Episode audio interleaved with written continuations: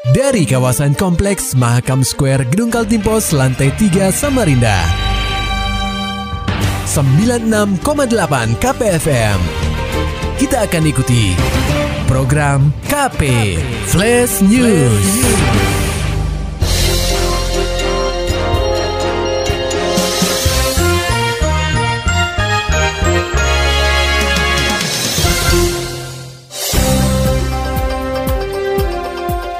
Anda sedang menyimak program KP Flash News bersama saya Agung Pratama. Pendengar KP Badan Narkotika Nasional Provinsi atau BNNP Kaltim menggagalkan upaya peredaran ganja yang datang dari Medan, Sumatera Utara menggunakan jasa ekspedisi pada Kamis 29 September 2022 lalu. Diketahui bahwa paket tersebut memang dipesan oleh pemuda asal Tenggarong berinisial FD. Dari hasil penindakan ini diperoleh barang bukti berupa dua bungkus narkotika jenis ganja dengan berat keseluruhan mencapai 1 kilogram. Tak cukup sampai di situ, ketika petugas melakukan pengembangan ke kediaman pelaku, terdapat satu poket ganja seberat 2,06 gram, 8 linting ganja siap pakai, serta satu toples bibit tanaman ganja dengan berat 95 gram. Kepala BNNP Kaltim Brigjen Pol Edi Mustafa membeberkan barang haram beserta bibit tanaman ganja tersebut dipesan oleh FD melalui aplikasi Telegram dan dikirim melalui aplikasi belanja online. Jenderal Bintang 1 ini menduga bibit tanaman ganja yang pihaknya temukan akan digunakan oleh tersangka untuk ditanam kembali.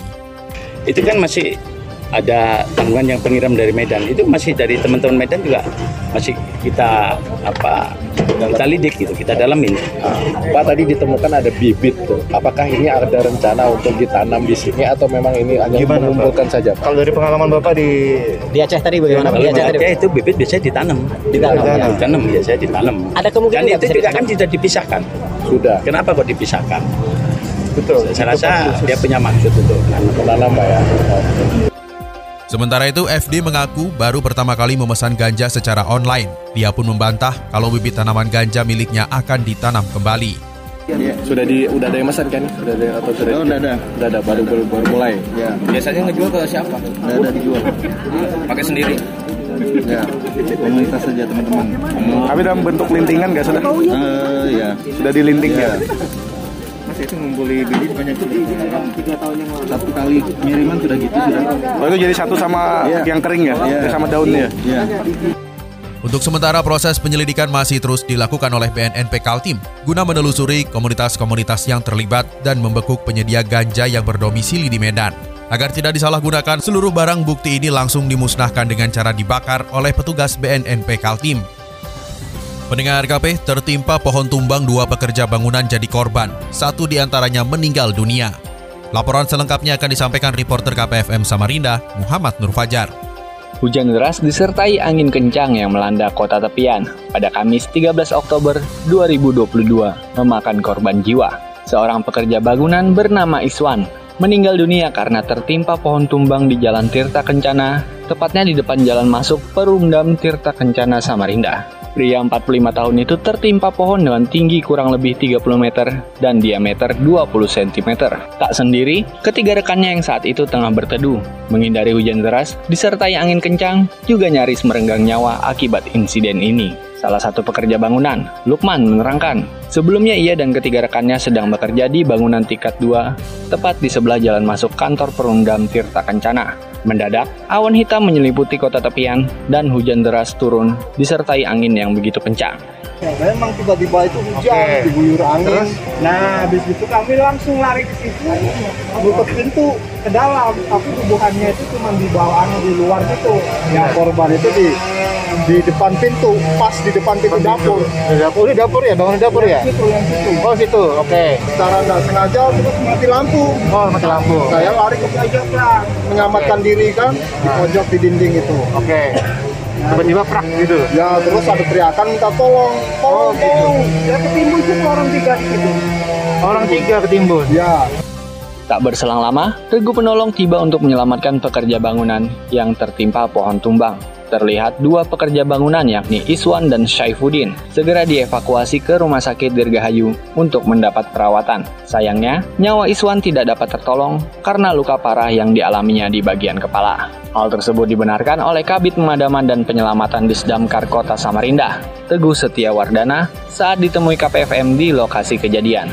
Upaya penanganan pun segera dilakukan untuk memotong batang pohon yang menutup badan jalan serta menimpa bangunan dua lantai tersebut. Dan dapat dapat info jam 10 tadi eh, terjadi pohon tumbang dikarenakan hujan disertai angin kencang.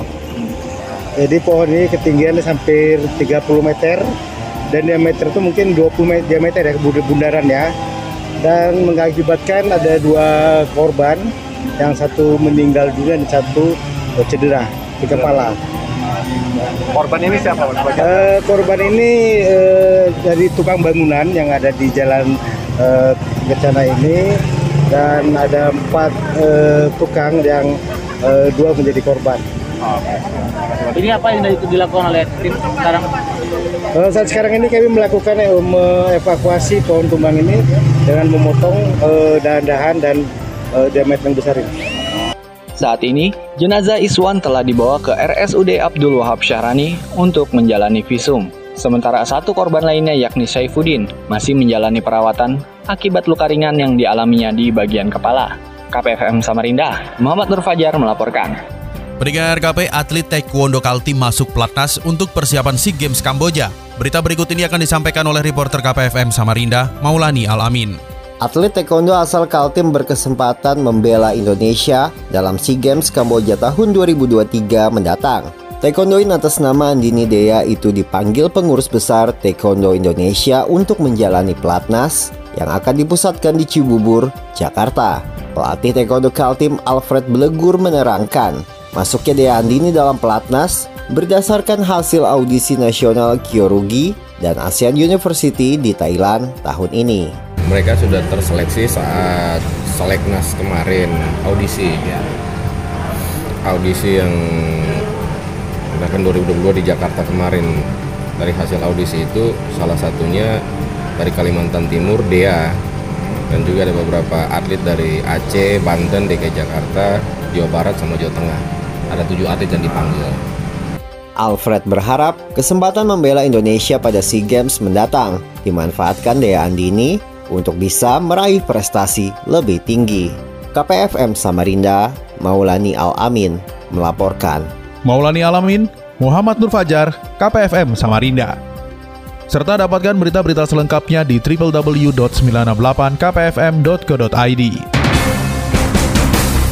Demikian tadi telah kita simak rangkaian berita-berita yang terangkum dalam program KP Flash News. Persembahan dari 96,8 KPFM. Terima kasih dan sampai jumpa.